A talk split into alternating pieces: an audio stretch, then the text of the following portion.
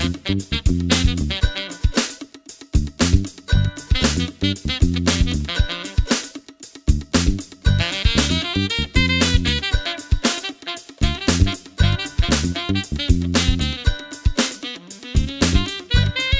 sejam bem-vindos a mais um Papo Podcast, seu podcast favorito de geotecnologias. Eu sou o Jonatas e mais uma vez comigo, Alex, meu parceiro Alex. Tudo bem? Olá, queridos ouvintes, Jonatas e convidados. Aqui é o Alex. Estou bem sim, cara. Feliz de estar participando desse episódio que vai tratar de um tema muito importante para todos nós. Exatamente. É um tema que é quente, é, apesar né, da sua, do seu início lá em 2004, se desdobrou num, numa, numa nova votação, que é a do licenciamento ambiental. Vamos falar dessa nova PL que, que, foi, que foi votada recentemente.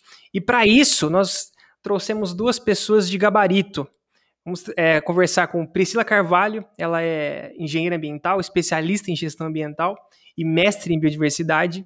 Ela é empreendedora educacional na via ambiental, focada em cursos, workshops, palestras e mentorias na área de aplicação técnica da legislação ambiental para o licenciamento ambiental para empresas, enfim, uma excelente pessoa para vir aqui trocar essas ideias. E nosso conhecido parceiro, João Bertoli, engenheiro ambiental, né, empreendedor, e vai trazer para a gente essa visão mercadológica. O que, que, pode acontecer, como ele bem disse aqui no nosso briefing, quem que vai ganhar dinheiro com isso? Então, bem-vindos ao nosso podcast. Priscila, tudo bem? Tudo ótimo. Muito obrigada pelo convite. Fico muito honrada em participar dessa roda de conversa, roda de discussão quente, né, sobre esse projeto de lei, para a gente trazer mais luz, mais claridade para os profissionais que atuam na área ambiental, nesse mercado tão vasto, né, e também que traz muitas dúvidas para os empreendedores que ouvem sobre licenciamento ambiental e já arrepiam os pelos do braço. E João, tudo bem com você? Tudo bem, Alex, tudo bem, Jonathan? Obrigado, Priscila, por estar participando do nosso episódio.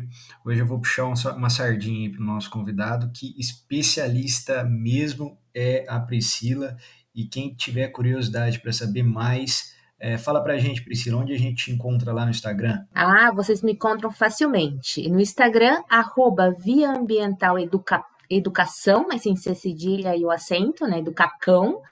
E vocês também me encontram no YouTube, Via Ambiental Educação, Facebook, Via Ambiental Educação, LinkedIn, mesma nomenclatura, e o meu site, onde tem todas as informações, meu histórico, né, que trabalhei tantos anos no órgão ambiental do estado de São Paulo, né, Trabalhei desde 2007 com licenciamento ambiental uh, na, CETESB, que na época quando eu iniciei meu trabalho, era, eu estava alocada no Departamento Estadual de Proteção de Recursos Naturais, o antigo extinto DPRN, que muitos nem conhecem. Ah, lembra? Fala é, que lembra. Denuncia a idade da pessoa, conheceu o DPRN. Denuncia, exatamente. Enquanto você trabalha. e quando você trabalhou no DPRN, é que denuncia mesmo, né? Então, eu trabalhei no DPRN de 2007 a 2009 e 2009 eu teve houve a unificação com a CETESB e eu fui promovida gerente de apoio técnico de um setor na agência, na agência, na diretoria de controle e licenciamento ambiental, dando todo o suporte técnico em relação à área de preservação permanente, vegetação nativa, árvores isoladas, reserva legal, compensação ambiental, todos os atributos de recursos naturais no âmbito do licenciamento para todas as agências e também responsável pelos treinamentos da galera, tanto o público interno quanto o público externo. Trabalhei dentro do sistema até agosto de 2019, onde deu a louca, né?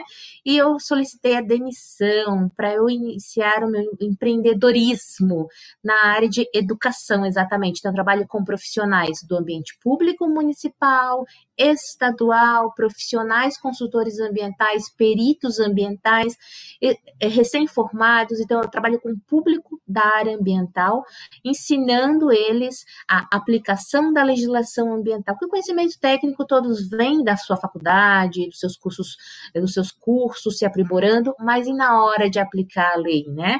Então, eu trabalho com aplicação da legislação. Muito legal. Então podemos dizer que nós é, teremos aqui uma, uma degustação gratuita do seu curso, né? Podemos por assim dizer, né, Priscila? Muito obrigado pela sua, pela sua presença e João, seja bem-vindo novamente ao nosso podcast. Para quem, quem ainda não ouviu, o João tem um episódio onde ele fala né, sobre empreendedorismo na área ambiental. Tá muito legal. Antes da gente dar o pontapé inicial nesse tema, a gente vai falar dos nossos patrocinadores. Alex, fala um pouco da Bertoli Engenharia Ambiental? A Bertolli Ambiental é uma empresa de engenharia e geotecnologia focada no agronegócio que usa uma gama de equipamentos topográficos e geodésicos para executar os seus serviços e entregar os seus produtos. Eles trabalham com barragens, irrigação, autorizações florestais, licenciamento ambiental e muitas outras coisas. E é por isso que eu convido vocês, ouvintes, para ir lá conferir o site deles, que é www.bertoliengenharia.com.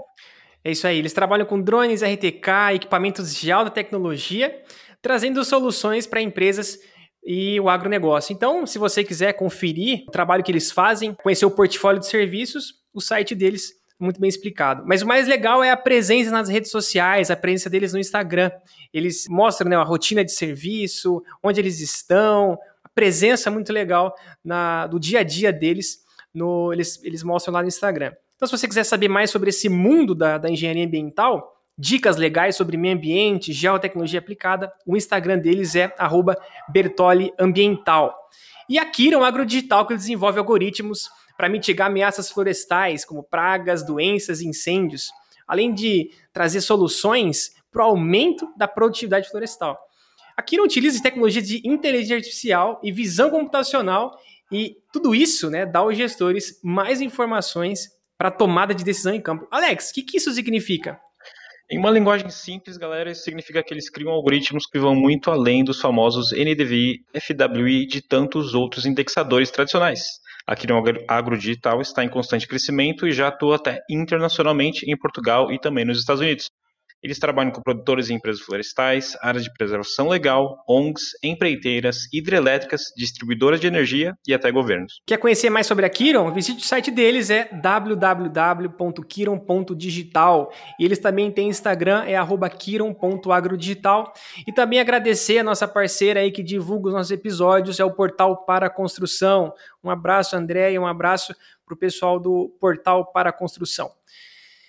Vamos lá, né? Começar esse assunto, esse debate. E como já brifamos aqui, né? Vocês deram a ideia de começar do começo, né? O que é licenciamento ambiental, a importância dele. Então, se a Priscila é, puder dar essa, essa introdução para a gente. Licenciamento ambiental, vamos pensar, né? É um, o que, que ele é? Ele é um, são etapas, são, é um processo onde vai ser avaliado as questões de localização. Pô, essa área é apta faz sentido? Como que é o entorno para a implantação de um empreendimento? O a gente não olha só o empreendimento, a gente olha qual é a área que esse empreendimento pretende se implantar. Então, é um processo que começa lá no início, o embrião, tá? A viabilidade, se essa coisa, se esse empreendimento realmente faz sentido tecnicamente, ambientalmente, na, em determinado local. E aí passou essa fase, conseguiu, de fato, essa área faz sentido, tudo converge favoravelmente para esse empreendimento nesse ponto. E agora, vai instalar. Mas para instalar, quais são os detalhes? Que, né, os detalhes sórdidos que eu gosto de brincar, né? O detalhamento, para saber se a instalação de fato é coerente, faz sentido, quais são as técnicas, os projetos, quais são as alterações que vão se acontecer, que podem acontecer, que vão ou que podem acontecer com essa implantação. E implantou, mas aí, para implantar, ele tem que é operar, que o objetivo final é a operação. Essa operação, mas peraí, tem exigências, tem regras que têm que ser obedecidas. Será que estão sendo obedecidas ao longo desse tempo, da fase de instalação até a pretensão da operação? Então, aí nessa fase, você pede a solicitação, a licença de operação, para que realmente você atendeu todas as exigências técnicas necessárias para que seu empreendimento consiga operar. Então, toda essa etapa, todas essas etapas assim, de forma conjunta, ela previamente, a instalação e a operação. Então, licenciamento ambiental são essas faseamento, o nosso amigo Jack, por partes. Então, vamos por partes no processo ambiental tá? Então não é só chegar lá, eu quero, gente, eu quero fazer uma fábrica de sorvete aqui. Calma aí, colega, não é bem assim, não. Então, a área apta, tem estrutura, como que vai ser o entorno, como vai ser a relação com o seu entorno, né? Que a gente tem que sempre pensar nisso. A, a instalação, são as melhores técnicas possíveis que estão sendo consideradas para essa instalação. E a operação? Quais são as ações de mitigação, reduzir o impacto? Impacto sempre tem, né? A gente já nasce impactando o planetinha, né, gente? Nós somos uma máquina poluidora. Mas Quais são as ações para redução, mitigação? Tá, deu ruim, já reduzi, mas vai ainda ter impacto. Quais são as compensações, quando cabíveis, né, para mitigar, para reduzir, para compensar a, a, o meio ambiente dessa implantação desse empreendimento? Então, o processo de licenciamento, nada que eu posso dizer para vocês, esse processo administrativo, ou seja, tem que estar registrado. Não vai estar na cabeça do empreendedor ou na cabeça do consultor ambiental.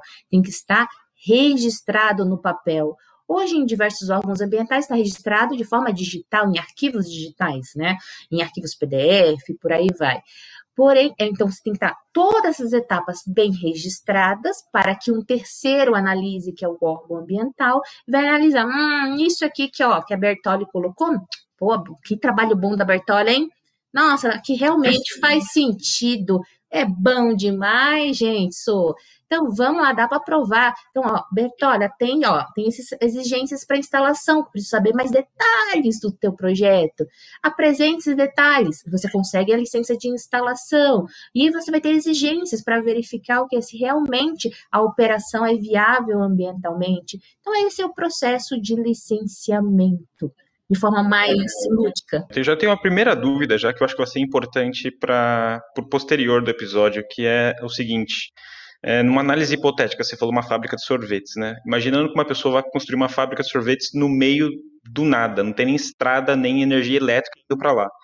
Num licenciamento ambiental, vocês também fazem esse estudo sobre o impacto de levar uma estrada para lá, o impacto de se levar água, esgoto, energia elétrica? Infraestrutura, né? Infraestrutura básica, isso. Então, se você não tem a infraestrutura, você não tem como chegar lá. Então, a infraestrutura tem que chegar primeiro tá? Já teve exemplo, não tem uma fábrica de sorvete, mas eu posso te dar um exemplo real, residência. Loteamento, aqui no estado de São Paulo, vários loteamentos que foram aprovados há muitos e muitos anos atrás, no litoral, quem gosta de uma praia, né? No litoral paulista, onde os, ah, os lotes para construção das casas não ainda estão cobertos com vegetação nativa, foi aberto viário lá na década de 60, 70, a gente nem era nascido ainda, né? Acredito, né? Uh, nós, e as, a, esse, essa vegetação nesse, nesse viário, ela se desenvolveu, e hoje não tem nenhum, não tem, mal tem água, abastecimento de água, não, energia elétrica em alguns loteamentos mais distantes da praia, mais próximo das, da Serra do Mar, não tem então, nenhuma infraestrutura, como você bem mencionou, e aí a pessoa vem, ah, eu quero construir minha casa agora. Mas peraí, não tem nem viário, colega e o processo não prosperou de solicitação para implantação, de autorização, no caso, não requer licença, mas requer autorização, não prosperou porque o viário tem que vir antes. E o viário, quem vai pedir o viário é o proprietário do imóvel, não é o poder público. Então, sim, já aconteceram indeferimentos porque não tem a estrutura para chegar na área. É, é acho que só para, bem resumidamente, o Alex, é, primeiro tem que vir infraestrutura, senão eu não consigo lotear o, o local. Depois, o, o licenciamento ele vai analisar, por exemplo, o é, que, que você vai fazer com o teu esgoto, é, onde você vai jogar os teus efluentes gerados do teu processo fabril. É, tudo isso é analisado dentro do escopo do, do licenciamento, mas a, a, o próprio, a própria infraestrutura está associada ao loteamento do local, seja ele loteamento urbano ou um loteamento industrial mesmo. E o loteamento também tem, também tem licenciamento, né, Priscila? Ele também passa por licenciamento. Uhum. Perfeito, Sem perfeito. infraestrutura pública, a gente não tem como. Impossível. Impossível, impossível mesmo. Então, assim, você não, você não vai instalar nada no meio do nada, porque até para ter infraestrutura eu preciso ter um licenciamento. É esse é, o ponto por que enquanto, eu né? Por enquanto. Muito legal. Bom, antes de nós entrarmos na, no, na discussão, né, nas vias de fato, o João aqui, né, no nosso bate-papo offline, disse que é muito importante a gente dar algumas, é, algumas informações para o pessoal que ouve a gente, algumas diferenças entre o licenciamento e autorização ambiental. É isso mesmo, João? Se você quiser explicar para a gente. É, eu queria que a, que a Priscila é, passasse um feedback para a gente, Priscila. Explica para o pessoal qual é a diferença de licenciamento ambiental e as autorizações. A autorização, pessoal, lembra quando eu falei licenciamento? É tudo, parece uma novela mexicana, né? Começo, meio, fim, só que no fim não é tão fim assim, porque você tem um, etapas de renovações dessa licença. Então é um processo contínuo. A atividade continuamente vai operando e continuamente ela vai podendo gerar ou gerar de fato alterações no meio ambiente, tá? Então, esse é o processo de licenciamento, que é faseado LP, LI, LO. E a autorização, como é que entra no meio dessa história, dessa novelinha mexicana, tá? Ela é um capítulo à parte. Ela é um ato, ela, ela é um ato unilateral. Ela, a finalidade é, dela é, olha, colega, você pode, você pode fazer isso agora. Você tem que fazer isso agora, não tem continuidade. E aonde você usa autorização? Autorização para supressão de vegetação nativa, autorização para intervenção em área de preservação permanente e autorizações de corte de aves nativas isoladas. Então, veja, não tem um ato contínuo. Ele é um ato naquele determinado momento. Qual é determinado momento? O momento do prazo de validade dessa autorização um ano, dois anos, quatro anos, no máximo o órgão do Estado de São Paulo emite em cinco anos para grandes empreendimentos, grandes supressões de vegetação nativa, tá? Mas usualmente varia entre dois a quatro anos e acabou a história. Vegetação se cortou, ela já foi para o Bleléu, ela está no outro plano das árvores, tá? Serviu em APP? Também já era, já, já ocupou essa APP. A Java isolada, a mesma coisa, ela já cortou, foi removida, não tem mais o que fazer. Então, a, é, eu tô, não sei se eu consegui ser clara, mas o processo de licenciamento é um processo contínuo, onde eu começo com LP, LI e LO eu vou renovando a licença de operação, tá? É, e enquanto a autorização é para aquele momento, para aquele ato, para aquela ação de supressão de vegetação, intervenção em EPP e corte de árvores nativas isoladas. Show de bola. E, e parece parece-me que o licenciamento está mais voltado para empreendimentos, correto? E as autorizações estão mais voltadas para recursos naturais. Então, quando a gente fala dessa PL do licenciamento ambiental, ela abrange muito licenciamentos, tá, pessoal? Ela não interfere diretamente em corte de árvores, supressão de vegetação nativa. Ela interfere indiretamente, como a gente vai, vai comentar é, no decorrer do podcast. Mas assim, não tem nada dentro da PL que fale que vão se revogar os dispositivos de proteção a florestas, porque isso fica a cargo das autorizações, tá?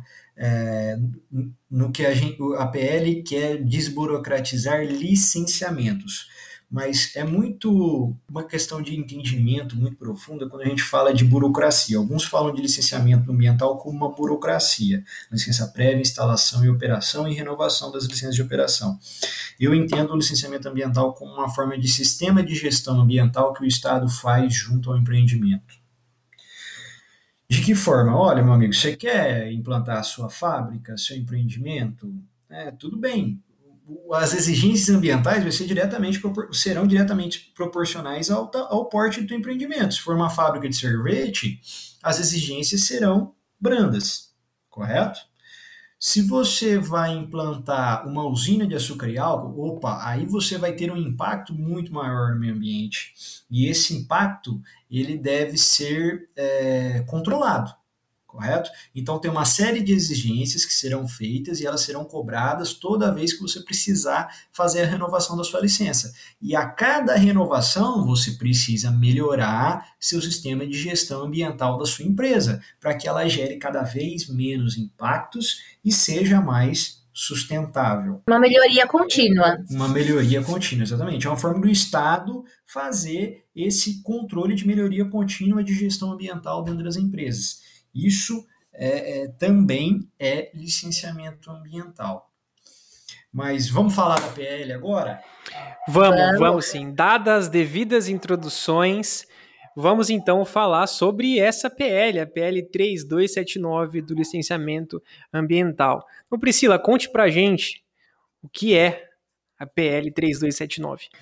Então, a PL 3279 tem a premissa, né, de desburocratizar, como bem disse o João, né, desburocratizar o licenciamento ambiental, a autorização, como ele já também citou muito bem, ao longo do texto, uh, consta que o empreendedor, independente se precisa de licenciamento, vai ser licenciamento autodeclaratório, se vai ser licença única, se vai ser a trifásica, se tem a supressão de vegetação nativa ou outras situações previstas em lei, autorização ele deverá obter. Tá?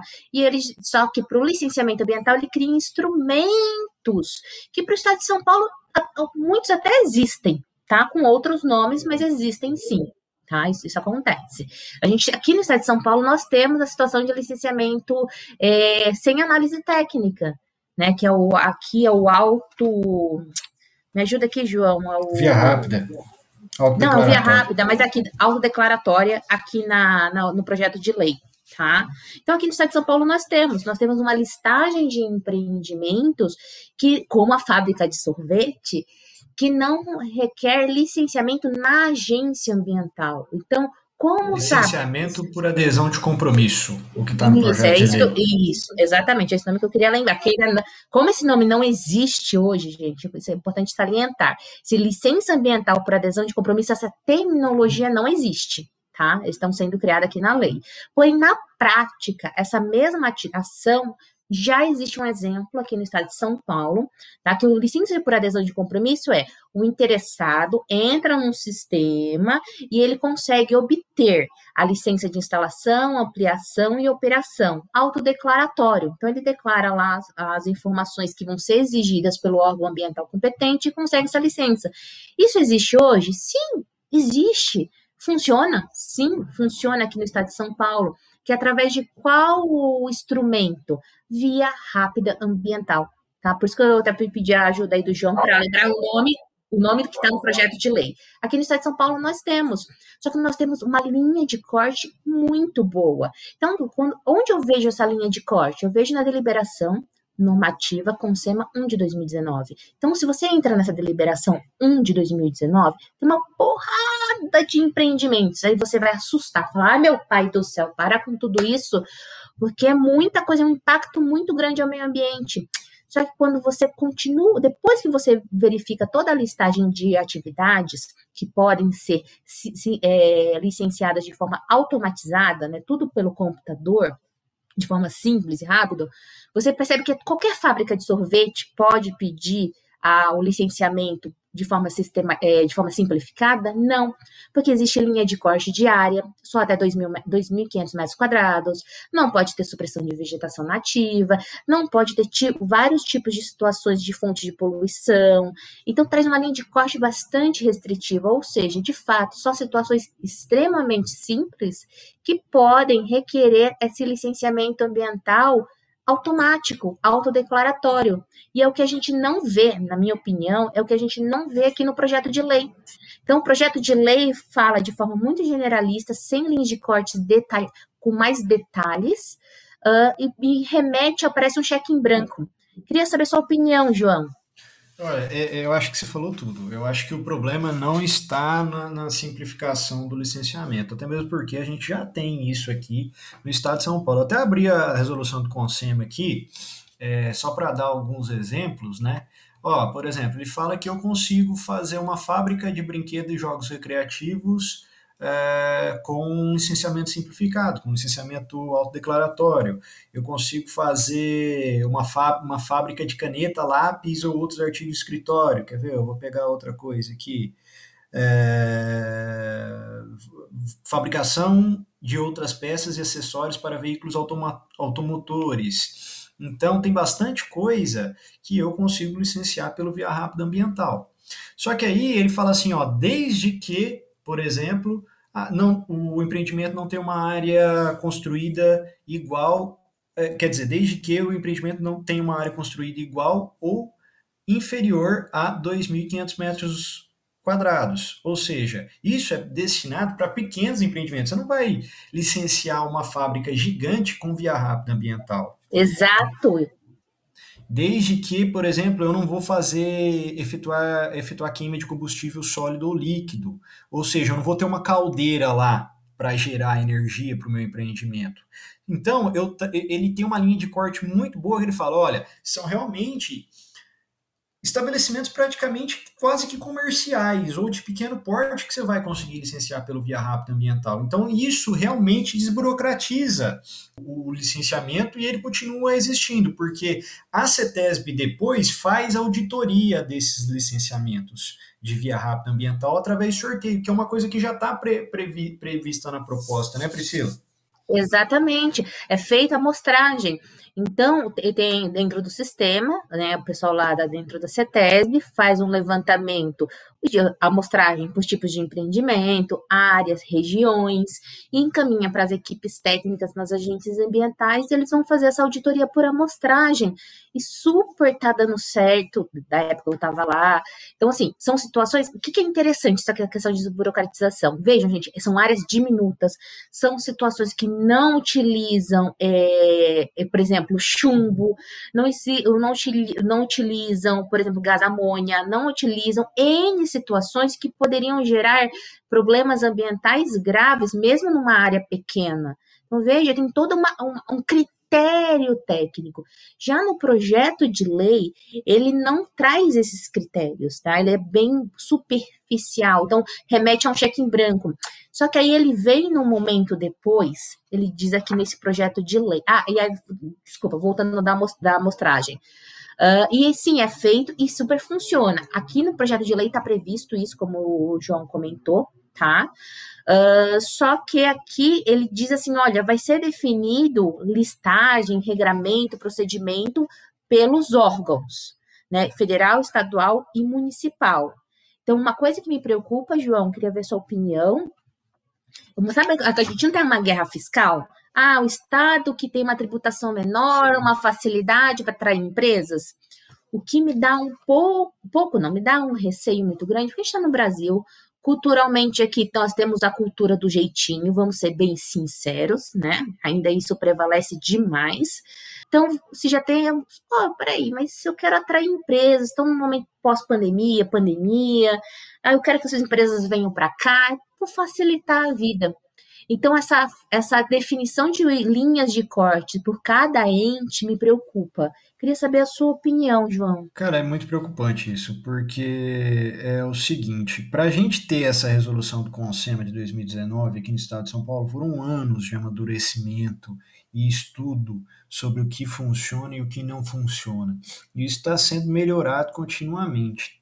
Então não foi uma coisa que foi passada no cheque branco, foi dada uma canetada lá e tiramos os critérios de licenciamento ambiental como essa PL quer oferecer ao meu ver. Tá? Pô, João, vocês estão falando aí que desburocratização é bom? Sim, ela é feita com critério, que não é o caso da, da nossa PL. Tá? É, e a partir do momento que você fala assim, ó, os critérios é, vão ser estados e municípios que vão, vão definir. E hoje eu tenho, pelo CONAMA, né, eu tenho uma quantidade mínima de, de empreendimentos que devem ser licenciados. A partir do momento que eu tiro isso e deixo a critério de estados e municípios, o estado que tem isso bem estruturado, beleza, eu acredito que vai continuar. É, agora, o Estado que não tem, e aí, como é que fica? Aí a gente pode, então, quer dizer que o Estado ele pode é, gerir a sua gestão ambiental conforme o jogo de interesses? Aí fica complicado, né? Uhum. É, vou dar um exemplo para vocês. É, hoje existe, e é uma prática relativamente comum, guerra fiscal entre prefeituras para atra atração de empreendimentos, correto? Enquanto você trabalha com guerra fiscal, onde o ônus seria a arrecadação do município, onde o município se propõe a arrecadar menos para atrair o investimento que vai gerar uma nota fiscal, vai gerar um ICMS, beleza, mas eu estou colocando o impacto ambiental como é, um fator atrativo para a implantação de empreendimento, eu acho que aí já não funciona. Eu vou negociar uma coisa que é pública, correto? O meio ambiente é um bem público ele é meu, seu, do Jonatas. Aí o que acontece? Vem um cara lá de fora, ele vai montar uma fábrica, sei lá, é, vai montar uma, um aterro sanitário do lado da tua casa, correto? E o município desburocratiza isso, ele vai operar, ele não mora dentro desse aterro, ele não mora do lado do aterro, ele vai lá, vai implantar, vai capitalizar todo aquele investimento e nós vamos socializar o impacto. Então uhum. aí fica complicado, né? Porque eu venho, consumo todo o recurso, levo esse recurso muitas vezes para fora do município, para outro estado, para outro país, só que o impacto fica, fica ali, para a sociedade que, que habita ao redor. E como que eu vou fazer isso? É, é, muito difícil. A partir do momento que eu tiro o licenciamento ambiental, tiro a licença prévia, é, eu vou estar tá dando um cheque em branco para o cara fazer a fábrica que ele quiser, da maneira que ele quiser. Ah, depois não tem problema, que depois haverão fiscalizações, mas o empreendimento já está implantado. Uhum, o leite já derramou. O leite já derramou. Depois é muito mais difícil tirar aquele empreendimento de lá. Exato. E aí o que acontece? Quando o empreendimento já está instalado, o que, que eles vão fazer? Ah, vão avocar o parágrafo terceiro do artigo 19 do Decreto Federal 6514 de 2008. Aí vai começar um rolo que pelo nunca mais termina. O que, que esse dispositivo legal que eu citei menciona? Que quando o através de laudo técnico apresentado pelo empreendedor comprovar que o desfazimento gera mais impacto que a manutenção, ele pode ficar. Então, vejam que. É, opa, peraí, ele já instalou, ah, mas já, já, já que, né, né, João? Já que instalou, né, um, pô, tirar vai perder prejuízo, vai ter impacto social, impacto econômico, a gente compensa. Então, isso é uma preocupação que eu tenho muito grande sobre essa liberalidade é, sem, sem critérios. E aí a gente já entra numa coisa que vocês estavam comentando em off, né? Que você vai começar a judicialização de tudo, né? Tudo vai ser uma questão jurídica apenas. O, debate não vai ser mais a, o técnico, né? Se aquilo tem um impacto ambiental negativo ou positivo ou um impacto menor ou maior. Vai ser uma questão jurídica que os advogados vão estar agindo né, e decidindo. Ah, eu desburocratizo o, o, empreendimento de repente na fase da implantação, né? Eu tiro o licenciamento ambiental. Só que aí eu jogo isso para a esfera jurídica. Aí vai demorar muito mais do que uma licença ambiental, porque nossa, nossa justiça, infelizmente, ela é bem morosa. Vocês acham licenciamento ambiental moroso? Imagina uma burocracia jurídica e, e processos jurídicos desse tamanho, né, de um empreendimento já implantado. Essa é a minha opinião. Você está trocando uma burocracia pela outra. O que, é que acontece ainda mais, é uma coisa que eu estou lembrando agora, aqui no projeto de lei, ele desassocia que você não vai exigir certidão de uso e ocupação do solo do município para o licenciamento. Tipo, uma coisa absurda. Como é que o órgão ambiental, que independente da esfera, municipal, estadual ou federal, não vai ter ciência se aquele tipo de empreendimento pode ou não, que aí corrobora com tudo que a gente acabou de conversar, né? É, como que a gente não vai saber se na, é o zoneamento pode aquele empreendimento naquele zoneamento? As regras municipais de uso e ocupação do solo, a gente está é, aqui tira essa figura da certidão do licenciamento. É um, para mim, é um absurdo. Esse, esse é um dos absurdos desse projeto de lei. Você, o que, que você acha, João? Olha, eu acho que, que, digamos assim, como que, como que isso impacta o mercado, né? Vamos supor, ah, hoje, com a desburocratização, a, a ausência do licenciamento, como é que ficam aí os, os consultores, né? Como é o meu caso. O que, que vai acontecer com os escritórios de engenharia depois disso? Não vai acabar emprego, não vai acabar oportunidade de trabalho. É, ela vai mudar de nome ao invés de serem projetos de licenciamento, vão ser processos de perícia. Basicamente. O cara não vai mais. A gente não vai mais fazer licenciamento ambiental na fase prévia do, do, do licenciamento. O que vai diferenciar agora é que a gente vai fazer perícia judicial para decidir quem está certo e quem está errado. Os profissionais uhum. continuarão sendo requisitados, a demanda só vai mudar de lugar entendeu? A burocracia vai diminuir? Não, ela só vai para a esfera, em vez de estar tá na esfera administrativa, que é a esfera do licenciamento, ela vai para a esfera jurídica. Exato. E é muito, é muito engraçado porque a gente percebe que o licenciamento ambiental, de tudo que vocês falaram, ele tem um fundamento, ele tem uma premissa, que é sustentabilidade. Cuidar né, daquilo que está lá, que já está escasso, que já está acabando. E parece que essa, essa PL está tentando fazer o contrário, que é, poxa, tá lá, você deu algum problema? Pô, vai lá na esfera judicial, resolve isso daí, implanta.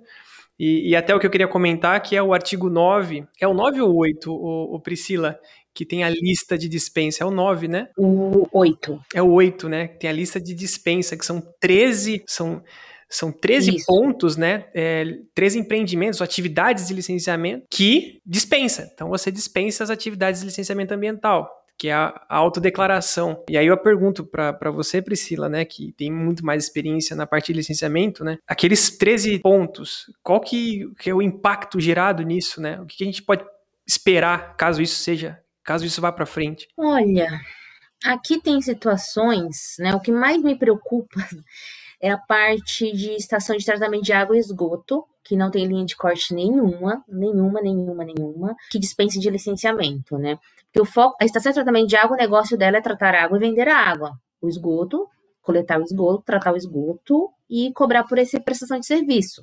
Tá? Obviamente tem um benefício ambiental, tem um benefício ambiental, mas tem todo o processo, exatamente como o João mencionou, de gestão tá? De, tanto da ocupação, aonde vai estar localizada essa estação, quantos processos de licenciamento já foram discutidos, alternativa técnica locacional com as empresas de saneamento, gente, querendo ocupar na beira do rio, enquanto tinha alternativa técnica fora, longo, mais distante da PP, preservando a PP, a questão de, de disposição final do discussão homérica do lodo, é, diversos tipos de resíduos, produtos, ou população. Então, tem diversos aspectos que são discutidos no, previamente no licenciamento ambiental. E não é porque é uma estação de tratamento de água, todas as ações, todos os projetos são sustentáveis. A finalidade é nobre, óbvio que é nobre. Porém, independente do, do tamanho é do tamanho desse empreendimento de estação de tratamento de água e esgoto, as alterações no meio ambiente são podem ser significativas. Então, dar, esse cheque em branco, para mim, é o que mais me preocupa. E quando eu trabalhava no órgão ambiental, o pior empreendedor que eu, na minha opinião pessoal, tá, gente? Meu pior empreendedor era órgão público, ou que seja municipal ou do estado. Tá? Federal a gente não lidava, não lida, nunca, nunca tive uma grande experiência. Mas com órgão público, porque não, eu sou uma obra de utilidade pública. Eu falei tá, colega, você é uma obra de utilidade pública, mas você precisa de alternativa técnica locacional, premissas básicas, tá? É, eu tenho muito viés para recursos naturais, porque é da onde que eu atuei muito uh, por muitos anos. Cadê compensação ambiental? Compensação ambiental é equivocada, não tinha nada a ver com o que estava sendo licenciado, autorizado. Então, eu já tive tantas dores de cabeças, né? Dores de cabeça, que eu vejo assim com muito com muito receio esse dispositivo geralzão, independente do dimensionamento do volume a ser tratado, captado. Então eu tenho muita preocupação, porque envolve desde a captação de água. Ele fala tudo bem que tem que ter outorga, óbvio, tem que ter outorga. Ele fala que tem que ter autorização para intervenção em APP. Aí veja, olha, olha gente que loucura. Eu quero desburocratizar. Hoje, quando você entra no licenciamento ambiental, o licenciamento ele olha o todo. Obviamente, aqui no caso do Estado de São Paulo, a outorga é com outra entidade, que é o DAE, mas que está dentro da mesma Secretaria de Infraestrutura e Meio Ambiente. Porém, no licenciamento ambiental, ele vai observar todas as questões de fontes de poluição locacional e, as, e, a, e, os aspectos de recursos naturais, como área de preservação permanente e vegetação nativa. É tudo num único momento. Agora, pensa comigo, gente, veja o que vocês acham, quero ver a opinião de vocês. Ah, então tá, não tem licenciamento, vou desburocratizar uma obra de utilidade pública. Ah, o colega vai precisar da outorga e o colega vai precisar da autorização.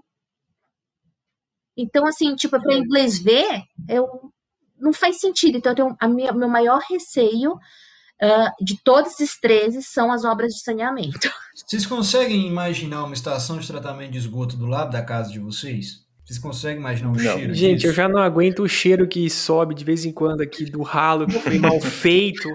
Agora Entendeu? vai poder, cara. Agora vai ser liberado. Meu Deus do céu, cara. Porque não precisa de licença, ninguém vai olhar. Ninguém vai olhar. Entendeu? Entendeu? Ninguém vai olhar. Você sabe o que é uma usina de compostagem? Ó, só imagina o seguinte: sabe o lixo que você tem na tua casa, certo? É, espero que vocês separem, tá, gente? Resíduo, resíduo reciclável de resíduo orgânico e rejeito, correto? O orgânico, o orgânico, tá? Ele deve ir para a usina de compostagem. É um local onde você tem um pátio, você vai enleirar esse resíduo orgânico, vai deixar lá ele sofrer a sua compostagem para ser transformado em adubo. Eu estou falando de lixo orgânico, resto de arroz, feijão, comida, tá? Sendo bem, bem claro aqui. Você consegue... Paraguaçu Paulista, meu município, 45 mil habitantes, pequenininho, gera 33 toneladas de, de resíduo orgânico por dia. Por dia. Você imagina 33 toneladas de resíduo orgânico do lado da tua casa, céu aberto, sofrendo processo de compostagem? O cheiro que isso fica? A quantidade de animal que isso atrai? Isso não está mais dentro da. está tá isento de licenciamento. É, é, considerado uma atividade de baixo impacto ambiental? Podemos discutir sobre isso. Só que podemos isentar isso de licenciamento? De maneira nenhuma. Só que os caras não vão implantar isso em Alphaville, os caras não vão ah, implantar isso é, no Jardim Morumbi, é, os caras não vão implantar isso do lado da casa do prefeito de Paraguaçu. Os caras vão implantar isso na Barra Funda, é, vão implantar isso. É, Parelheiros. Parelheiros. Isso, preciso. Pa isso, parelheiros. que aqui na é, zona sul de São Paulo, uma área bem extrema e onde tem muita vegetação, tem população carente nessa região. Então tudo vai para lá. Então eu vou jogar tudo, vou jogar tudo para margem, sabe? Tudo que eu não quero, eu vou implantar de forma facilitada para eu capitalizar recurso, só que eu vou jogar isso tudo à margem da sociedade. Então, isso deixa de ser só uma discussão ambiental e começa a virar uma discussão social também. Uma questão agora bem, bem simples e bem burra da minha parte, mas, por exemplo, nós temos represas aqui em São Paulo que já está tendo uma certa. pessoas já estão ocupando lugar, lugar, morar, gerando comunidades, uhum. né? Seria possível Sim. fazer ter projetos desse tipo que vocês dois comentaram perto dessas represas, represa Billings, represa Guarapiranga? Então, nesse caso, eles requerem o quê? Não, não requer licenciamento ambiental e nem uhum. autorização. Ele requer um outro instrumento administrativo, que é o alvará, tá? Porque o alvará, o alvará é um documento onde ele vai aprovar né? E ele permite a ocupação daquele determinado, de determinado empreendimento de acordo com o zoneamento e as regras das leis de mananciais. Tem lei de manancial e lei de proteção e recuperação de mananciais, tá? Então, Basicamente, vamos chamar a área de mananciais para simplificar o entendimento. Então, a gente está com Guarapiranga, Billings, Paiva Castro, que é na região norte do, da região metropolitana de São Paulo, fala região de Mogi das Cruzes. Então, temos uma região vasta aqui, na, aqui na região metropolitana que é protegida por legislação própria, lei. Tá? Então, temos leis e decretos, leis de criações das, das áreas de mananciais, quanto seus decretos regulamentadores. Graças a Deus não se mexe nisso nesse projeto de lei. Então, para as áreas de mananciais, vai continuar o processo administrativo, porém de alvará. O processo de alvará, o que ele exige? Ele exige, exige uma declaração de vinculação. O que é declaração de vinculação? É um documento que vai levar na, no cartório de imóveis, declarando, registrando, vinculando que aquela matrícula está está, está ok de acordo com a legislação de mananciais e depois é obtido o devido alvará de forma bem simplificada, tá? Então, esse projeto de lei não mexe com os alvarás em área de mananciais. Se vocês me, me permitem, eu gostaria de aproveitar a presença da Priscila aqui, que já trabalhou dentro da CETESB. Priscila, em contrapartida, que o licenciamento ambiental, às vezes, ele demora, ele demora. Sim. Isso me causa também bastante dor de cabeça como empreendedor. Eu tô ali junto com o cliente, o cara tá querendo fazer as coisas certinho e eu tô ali querendo ver a licença dele sair para eu receber a segunda parcela do pagamento. Então, é, e às vezes meu dinheiro tá lá congelado dentro do órgão, eu querendo que saia, querendo que saia, querendo que saia, e dá aquela atrasada. Por que, que o licenciamento ambiental demora aqui no estado de São Paulo, Priscila? Olha, eu vou, eu vou falar até pela minha experiência mesmo demora por ou, ou falar para você por ausência de procedimentos? Não. É ausência por regramento legal? Não. Mas sim pela estrutura operacional. O colega que analisa seu processo é o mesmo colega que fiscaliza, que é o mesmo colega que atende telefone, que é o mesmo colega que faz tudo na agência ambiental.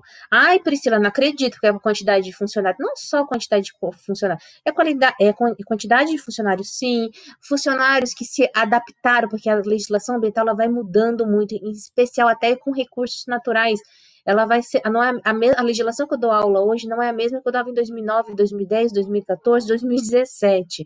Quanto de fonte de poluição sofreram alterações à lei 99, lei estadual 997, seu decreto regulamentador, mas bem menos intensidade que a legislação de recursos naturais. Então, pouco da quantidade ínfima de profissionais que temos, uma pequena parcela deles estão aptos a, a olhar o licenciamento de uma forma integrada, tá? Tanto fonte de poluição quanto recursos naturais.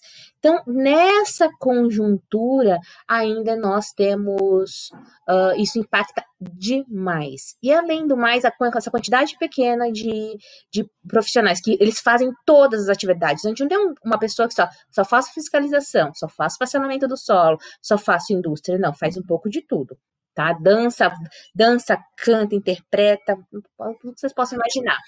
E aí o que acontece? Eu vou dar um exemplo da minha realidade. Eu trabalhava na área de apoio técnico, como eu mencionei para vocês, para as agências ambientais.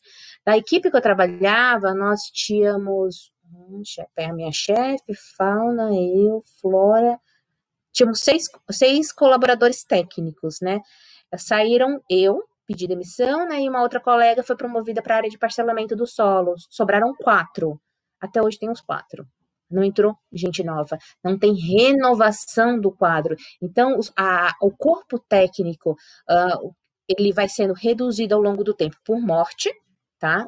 A galera, lá, uma parte sai lá morta mesmo ou os mais jovens saem porque pediram demissão para buscar outros horizontes. Então, está tendo um, uma, um atrofiamento tá, de pessoas. Isso, tá, isso dói. Eu mesma tive pessoas que me ligavam, consultores, aí como o João relatando o fato dele, tipo, chorando. E aquilo me dava uma crise, uma tristeza, uma agonia tão grande. E eu vendo o processo do colega ali, sei lá, era o quarto, quinto processo na lista, só que eu tenho processos, aí tem processos que têm prioridade, são Ministério Público, obras de utilidade pública, então chega uma estação de tratamento de água, esgoto é prioridade no órgão, na CETESB, e processo de parcelamento do solo, que são os loteamentos, tá? Que lá no âmbito de um grupo que é chamado GRAPROAB, para criação de novos bairros, loteamento de novos bairros, para quem não conhece. Então, esses são prioridades. Então, o tiozinho, ou o processinho lá do Joãozinho, tá? Do Joãozinho Gabriel aí.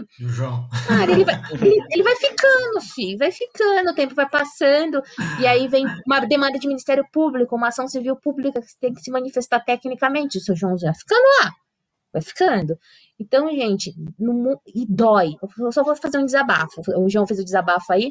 Vou fazer um desabafo. Gente, quem trabalha no ambiental tem hora que dá crise de pânico. Por quê?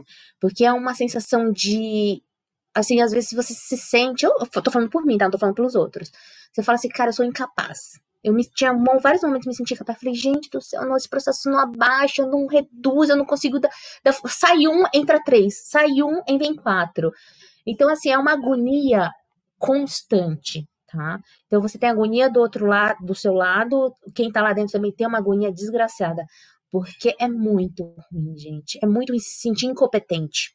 Porque você não consegue dar fluidez. Você precisa de gente é, com garra, você precisa de gente jovem, não tô falando de idade, tá? Gente, opa, tá chegando, vindo gente nova, igual regeneração natural de uma floresta, tá vindo lá os regenerantes para substituir os mais velhos, ajudar na velocidade do trabalho, só que não teve. O, a última galera que entrou, acho se eu não me engano, acho que foi 2000 e 2014 ou 2012, gente. A gente está em 2021. Então, deixa eu contar uma experiência pessoal minha, Priscila, que não tem nada a ver com um órgão ambiental a princípio. Você vai ver se existe alguma coincidência ou não. É, como eu disse lá no podcast, eu também era funcionário público, era professor do Centro Paula Souza. Eu passei no concurso em 2016, comecei a trabalhar no Centro Paula Souza em paralelo com a minha consultoria. Aí, Priscila, é, um ano, dois anos lá, eu comecei a ver que você, é, digamos assim, você não era remunerado por assiduidade no trabalho. Você, o sistema de remuneração e premiação e evolução funcional é, do, do, do, funcionarismo público do Centro Paula Souza, ele premia tempo de serviço. Ou seja, quanto mais tempo o cara tá lá, mais evoluções ele tem, correto? Então, a cada dois anos eu tenho uma evolução, que depois quatro anos é outra, aí eu tenho quinquênio a cada cinco anos, que é 10, 5% em cima das outras evoluções que eu, que eu tive. Então, resumindo, o cara ele chega lá com, sei lá, 30 anos de carreira dentro do Centro Paulo Souza, o salário dele está batendo 17 mil reais. É um salário, salário muito bom, certo? Para mim é muito bom. Oh. Ô, pra mim também. Pra mim, o Alex eu já não sei. o Alex eu já não sei. É, o Alex é bombado. o Alex olha São Paulo e tal. Eu moro em São Paulo, né? Morumbi. Pô. É. Só que não, né, ele, né, ele é um dos que não será afetado por, essa, por esse desmonte, né? não, brincadeiras à parte. Então, o cara com 30 anos de, de Centro Paula Souza, ele tem um salário de, de, de, de 17 mil reais. Só que o que acontece? O cara com 30 anos de Centro Paula Souza, vamos supor que ele entrou lá com é, 24. Com 30 anos, ele tem 54 certo? Aí a capacidade laboral desse cara começa a cair. Aí ele já não quer mais dar aula à noite, ele já não quer é, mais pegar qualquer turma para dar aula, ele já começa a selecionar, aí a capacidade, aí a vontade dele já começa a cair, por quê? Porque tá confortável. E aquele direito, entre aspas, adquirido, porque tá ele lá tem na direito casa, adquirido, né? Tô, tá tô mais tempo aqui. ali. Cara, acho super justo, é, digamos assim, o cara ser remunerado pelo tempo de serviço dele, mas a gente, é, digamos assim, bom, enfim, deixa eu, deixa eu concluir. E aí o que acontece? É, se você pega hoje, fizer um levantamento, falta professores dentro do Centro Paula Souza? Não. Agora faz um levantamento por faixa etária. Você vai ver que você tem pessoas lá dentro do, do, do desse, desse órgão é, educacional que estão com 75 anos de idade, quase infartando dentro da sala de aula e tá lá. Por quê? Porque o cara não aposenta, porque se ele aposentar, o salário dele cai de 17 mil para 3.500. Ah, isso acontece também nessa tese. E aí o cara acumula tanta. O cara não tem um planejamento financeiro adequado, ele vai acumulando dívidas, e o filho depende, o neto depende, o sobrinho depende, o cara não pode aposentar, só que o cara tá lá com 60 e poucos anos, ele não consegue trabalhar, ele não aposenta, e aí você tem um sistema inchado e ineficiente. Isso acontece dentro da CETESB também, Priscila? Sim, acontece. Situações, é, aquilo que eu mencionei para vocês, né? A importância de vir gente, gente jovem cheio de garra. Temos tem profissionais maravilhosos, mesmo, independente da idade, tem profissionais maravilhosos que vão no campo, que se matam, já estão com seus 60, 70 anos, tá? Isso, sim, isso tem lá dentro, dúvida, tem. Óbvio, toda regra tem exceção, né? É, mas de fato, precisa-se muito, porque lembra que quando eu mencionei, a gente tem que se atualizar? Então, as, a, os profissionais que têm mais anos de carreira, em geral, estão vinculados a fontes de poluição. Já em relação ao conhecimento adquirido, que eles foram adquiridos em relação a recursos naturais, foi muito baixo. Só que o licenciamento ambiental não tem como ele estar tá desvinculado porque, assim, não tem como eu olhar só a fonte de poluição e não olhar outros atributos. Então, o que acontece? Esse profissional precisa da ajuda do outro. Só que o outro tá, tem um processo dele. E ele tem que ajudar o outro colega. E que tem que ajudar o outro colega, que tem que ajudar o outro colega. Então, proporcionalmente, a quantidade de profissionais numa faixa etária menor, mas mais jovens, é muito pequeno. A maior parte do corpo técnico é formado por mais de 60 anos de idade também tá? Então, isso também impacta, ajuda a impactar na, no andamento dos processos, sim, isso também impacta. Né? Tanto na quantidade, né, que são poucos, como na questão da, da, da disposição e agilidade. Agora a gente está falando isso do estado de São Paulo, né? É, que a gente já tem uma estrutura formada mais tempo. Então. Agora, vamos falar de outros estados é, que nem a gente estava conversando na nossa reunião aqui, veio o nosso colega, como que é o nome dele, Jonas e Alex, que é secretário municipal? O Luiz Otávio. O, o, Luiz Otávio? Por exemplo, eu vou bater lá, vou fazer um licenciamento é, em Macapá, vou fazer um licenciamento ambiental lá, eu bato lá, puxo o checklist da propriedade, por exemplo, vou fazer um corte nativo isolado, Minha área não é muito agenda azul, não, Priscila. Meu negócio é mais rural mesmo. Ah, como é, meu filho. Ah, depois, depois, de rural, eu quero falar uma coisa de rural. É, tá? Então, eu vou fazer um coordinativo isolado. Bato lá o licenciamento. Pô, primeiro item do checklist, matrícula da propriedade. Cara, lá não tem regularização fundiária. Ou é terra do Estado, ou a maior parte é terra sem, sem, sem regularização, que o cara comprou no recibo azul. Então, como que vai se fazer um licenciamento ambiental de um lugar desse, sendo que nem a comprovação de domínio ou posse eu tenho? Então aí o processo, faz, o processo vai ficar parado por dois, três, dez anos até que isso se resolva. Porque como que o técnico do órgão seccional desse estado vai dar uma licença sem ele nem ter a comprovação de que você é proprietário daquele local, para ele autorizar a cortar uma árvore naquele local? Ou seja, a gente não pode culpar o licenciamento ambiental, né? Eu acho que a gente precisa de uma reforma administrativa. O licenciamento ambiental, ele, ele, ele lá, ele é um, um instrumento. Agora, você falar que ele é burocrático, uhum. não. Você tem que ver lá na, no, no, início, né? Quem que tá olhando isso? E o caso de Macapá, né, do, do Amapá, é isso daí. E outros outros estados que a gente nem sabe como que é a estrutura dele, né? Então a gente precisa, cara, sentar para conversar, coloca a bancada científica, coloca a bancada ruralista, coloca a bancada, todas as bancadas, vamos sentar e conversar, vamos, vamos ver o que está acontecendo primeiro, vamos entender os problemas, aí, pô, vamos sentar, vamos propor uma PL que realmente melhore, não chegar assim, ah, não está funcionando, extingue. É, é, exatamente, é isso. Você cria o problema, porque como você cria o problema? Não, não renova equipe técnica, não estrutura equipe técnica. Muitas vezes, gente, os computadores dos técnicos são, assim, são inoperantes, ou são muito próximos disso. E ainda mais em estados como São Paulo, que é tudo digital, muitas vezes trava, ou o sistema trava. Você imagina o que acontece nos outros países. Então você começa a criar o quê? O problema. Cria o problema e depois você resolve o problema que você criou. Como? Extinguindo o problema. Técnica básica, como foi feita aqui nas rodovias. Vamos pensar nas rodovias aqui no estado de São Paulo. Quem é mais, mais tiozão, né? Aqui como eu. As rodovias lá na década lá de 80, 90, tudo esburacado, horrorosa. Um problemaço. O que, que foi? Vamos solucionar o problema, vamos colocar pedágio. Ótimo, agora o paulista é feliz de pagar pedágio, de pagar pedágio altíssimos.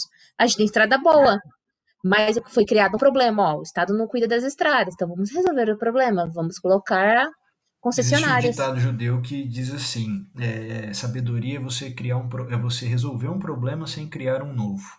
Um belo de um provérbio. Exatamente. E vai muito bom para esse projeto, porque ele vai criar exatamente, vai criar problemas. Porque vai, vai vir Ministério Público, o Ministério Público tem um papel extremamente importante na, nas questões ambientais no Brasil como um todo. Imagina, tu, todos os casos vão ser judicializados, como o João já até mencionou, vai vir é, inquéritos, mais inquéritos civis, vão vir mais ações civis públicas.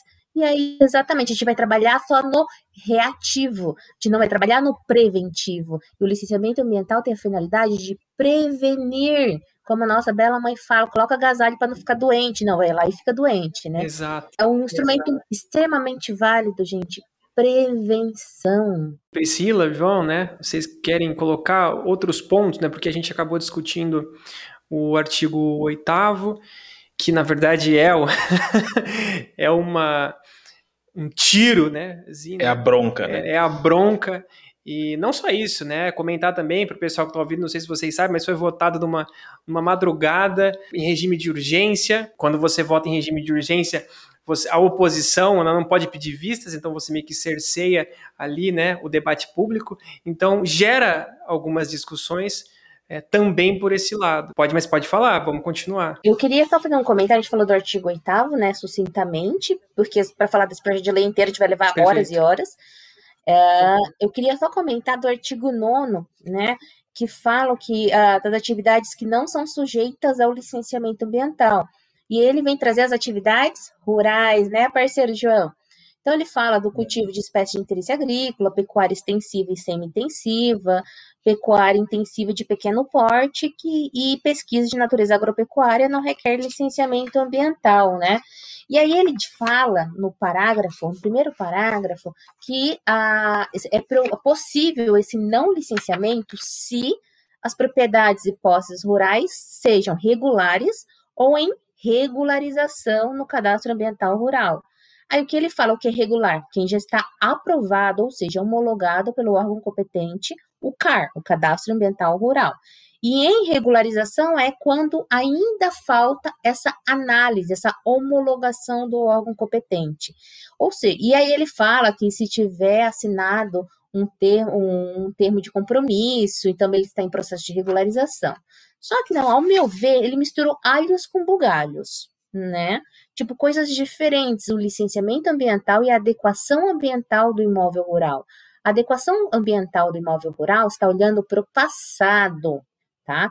Lá em 20, até 22 de julho de 2008, o que aconteceu? Então, vai regularizar as ocupações em APP que já aconteceram, supressões de vegetação, reserva legal, tudo do passado. Passadão, Highlander, meu, já morreu, tá lá atrás, né? Galera, nem vai saber o que é Highlander, depois coloquem no Google. É, aí vai ver que eu sou tiazona.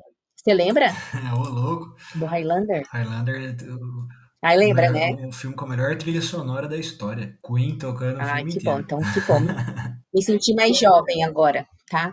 Então, o que acontece? Então, a adequação ambiental, a finalidade é essa, o cadastro ambiental rural, a, a, o programa de, de regularização ambiental.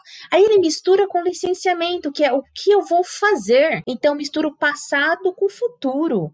O futuro é, eu vou fazer um empreendimento, uma atividade rural que vai gerar resíduos sólidos, que vai gerar efluentes líquidos, que vai gerar ações, interações com o meio ambiente. Então, eu estou olhando para o futuro, não o passado. Então, são instrumentos ambientais com finalidades diferentes. Um está regularizando o passado e o, o outro é para prevenir o futuro, o licenciamento ambiental, como a gente falou até agora. Aí ele usa, olha, se você já tem é, o CAR, o Cadastro Ambiental Rural, tudo bem, você não precisa de licenciamento. Posso, posso dar um exemplo desse absurdo? Pode. Vou exemplificar alguma situação. Se essa PL passar, eu posso implantar uma suinocultura com 30 mil porcos a 50 metros da nascente de abastecimento público municipal. Eu posso Terrível colocar, eu isso? posso colocar uma suinocultura a 50 metros de uma nascente de abastecimento público. Abastecimento público, eu estou falando, é onde é captada a água para a população beber. Sabe por quê? Porque não tem mais licenciamento para aplicar a locação, para aprovar a locação.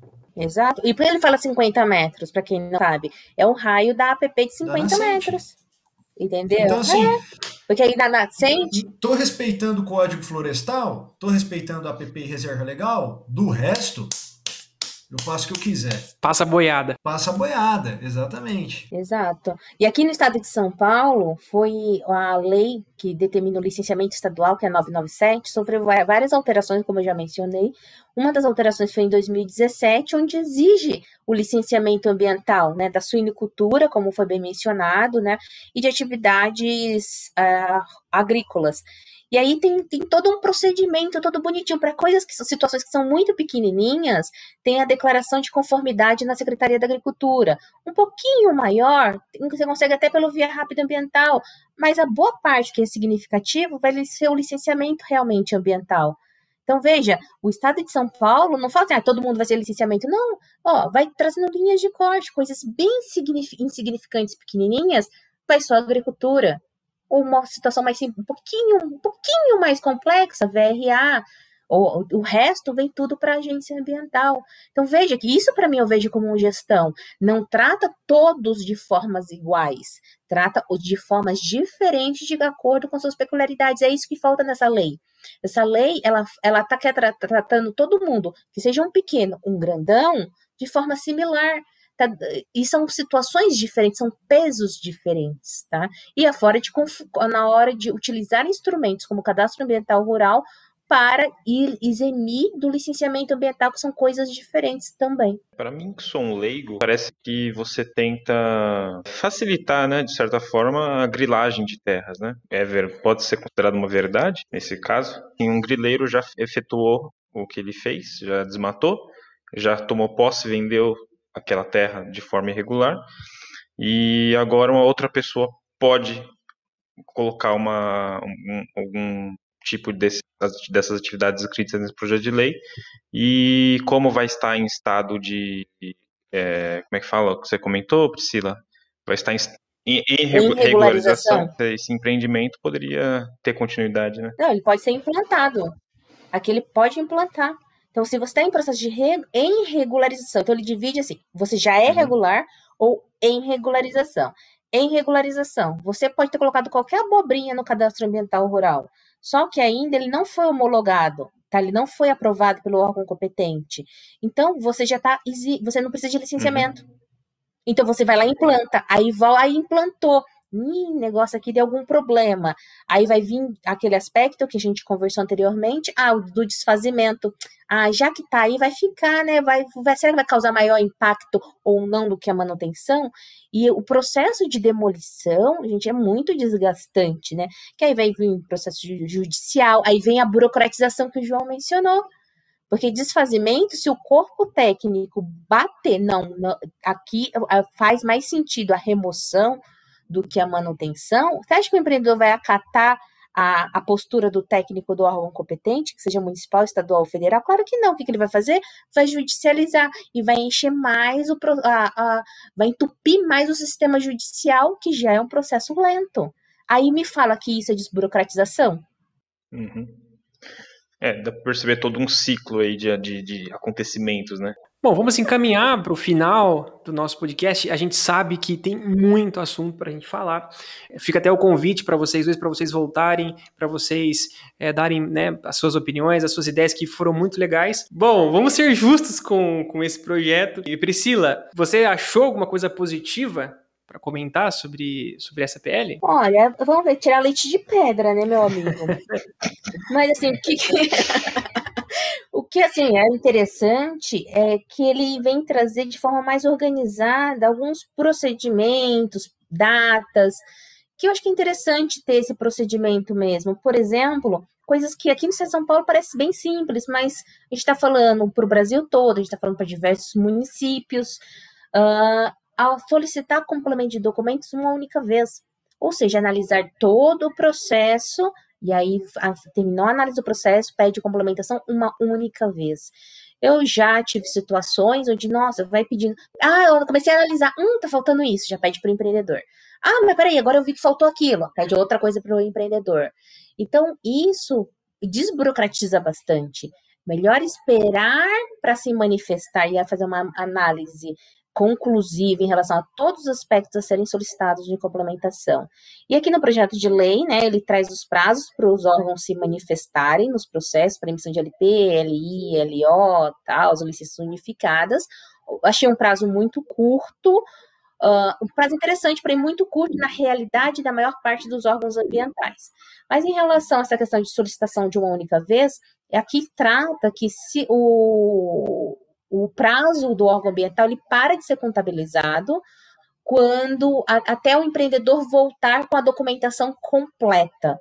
Então, é uma coisa que parece simples para alguns estados, mas para diversos municípios no país, para outros estados, eu acho que pode ser bem importante ter mais organização, porque às vezes a, a, o processo pode demorar pela falta de procedimentos e organização dentro dos órgãos competentes destaco principalmente os municípios. João, o que, você acha? Né? Ficou bom? Tem alguma coisa, um ponto positivo? Eu acho que o principal ponto positivo é que fez a sociedade brasileira como um todo, né, parar um pouco e refletir sobre licenciamento ambiental. Eu nunca vi uma discussão sobre isso desde que eu estou na faculdade de engenharia ambiental. Então, eu acho que isso foi muito positivo. Desde 2009, quando entrei nesse mundo, eu nunca via o pessoal parar para discutir sobre licenciamento ambiental. Mais próximo disso foi o, a aprovação do novo Código Florestal em 2012. É, tirando isso, eu acho que o licenciamento ambiental tem sim problemas, tem acertos, mas não é varrendo ele para debaixo do tapete que a gente vai resolver a situação a gente precisa discutir, a gente precisa se mobilizar, debater sobre o assunto, chamar a, uma bancada mais científica para dentro desse debate, chamar a, a, o pessoal da administração desses órgãos para que, que nós possamos ouvir as dores deles, né? Por isso, isso que eu acho que é mais valioso da, da Priscila estar tá aqui, porque ela participou disso para contar, trouxe muita experiência para a gente, como funciona lá de dentro, né? Que é o que a população não sabe. A população só ouve que o licenciamento ambiental é burocrático. é, mas ela não, entende para que ele funciona correto? Acho que é, o licenciamento ambiental foi feito para travar empreendimento, porque nós vivemos num país, de, um país à beira do colapso comunista. E não é assim, a realidade não é assim. É, o licenciamento ambiental não, não tem nenhuma associação com o comunismo, gente, pasmem. e é uma coisa que nós estamos hoje, eu vejo como é, empreendedor, como é, com a Priscila também, é, eu acho que ela vai dar, que trabalha bastante com recursos naturais, eu vejo que a gente está na cara do gol. Tá? O Brasil está na cara do gol. Por quê? Os Estados Unidos não tem mais área agricultável de expansão agrícola. Se esgotou. A China não tem água. O Brasil é o celeiro do mundo, cara. Só que não basta ser o celeiro do mundo produzindo matéria-prima aqui, commodity aqui, mandando para os caras dar um tapa lá e revender para a gente pelo, pelo dobro do preço. E a gente não vai conseguir implementação de tecnologia sem sustentabilidade. O mundo inteiro já está mostrando isso. Então a gente tem tá na cara do gol. A gente tem área, a gente tem recurso natural, a gente tem água, a gente tem é, inteligência para isso. Só que não adianta vamos acabar com licenciamento ambiental, vamos acabar com universidades públicas de ensino, vamos acabar com isso, vamos acabar com aquilo. A gente vai jogar toda essa oportunidade na lata de lixo. E daqui a algum tempo nós seremos o quê? Não teremos água igual a China, não teremos mais área agricultável como os Estados Unidos, a gente só está reproduzindo os erros dos demais. Né? E, gente, falando né, de, de monetizar, o pessoal está monetizando crédito de carbono, está monetizando sustentabilidade, o pessoal está gerando gerando recurso com isso. Né? A gente falou disso no podcast passado, que é o Renovabil e tal. Então, é uma loucura. A gente precisa se adaptar a esse, né, a esse novo tempo. A gente realmente está com tudo na mão. A gente precisa sentar, discutir, ler e debater. Posso só fazer uma, uma finalização é, da minha parte? Sim, quando você falou ler. Gente, quem está escutando esse podcast aqui, por favor, leia o projeto de lei na íntegra por favor, a tia que pede, tá? Porque o que eu vejo muito, a gente, as pessoas estão se focando em apenas alguns artigos, né? Uh, especial artigo oitavo, mas gente, leiam ele na íntegra, porque não tem só esse impacto. Tem diversos outros, mesmo que tenha licenciamento, ah, então licenciamento nas outras situações continua, então vou gastar minha energia só nisso. Não, são coisas como certidão certidão de uso do solo, como a questão terras indígenas, só está lá as homologadas, as demarcadas, e as, não, e as, e as, e as situações que não estão demarcadas, homologadas, tá? Sobre unidade de conservação. Então, nós temos diversos impactos, uns maior, negativos, uns maiores, outros menores, a gente tem que entender todo o estado da arte. Então, eu peço encarecidamente nessa discussão, gente, vamos ler a toda a regra, porque senão vai deixar coisas, coisas vão passar. Alex. Não só agradecer os convidados, realmente de coração, João, parceiro, Priscila, prazer, muito obrigado. Prazer. E eu espero vocês na Via Ambiental Educação, lá no Instagram, tá no Instagram. É muito bom, a empresa toda está fazendo. É show de é bola. É isso aí. Ah, é verdade. É isso aí. Bom, vocês tiveram uma pequena degustação da capacidade, tanto de, de síntese quanto de oratória. Eu fiquei é, impressionado com a sua explicação, o seu método. Parabéns, realmente, você é uma profissional fantástica. E a gente tem que dar graças a Deus porque você saiu de um órgão ambiental e foi empreender, gerando muitos frutos para essa área. A gente agradece demais. E agradece também os nossos ouvintes, pessoal que ouviu até aqui, muito obrigado. A gente volta aí, né, numa, numa, num próximo podcast, debatendo, trazendo outras loucuras, que não só geotecnologia, mas também esses conteúdos que a gente precisa debater, precisa construir ideias. Valeu, pessoal, abraço, até a próxima. Valeu, gente. Valeu. Boa noite para todo mundo. Valeu, gente. Boa noite. Boa noite, tchau, tchau.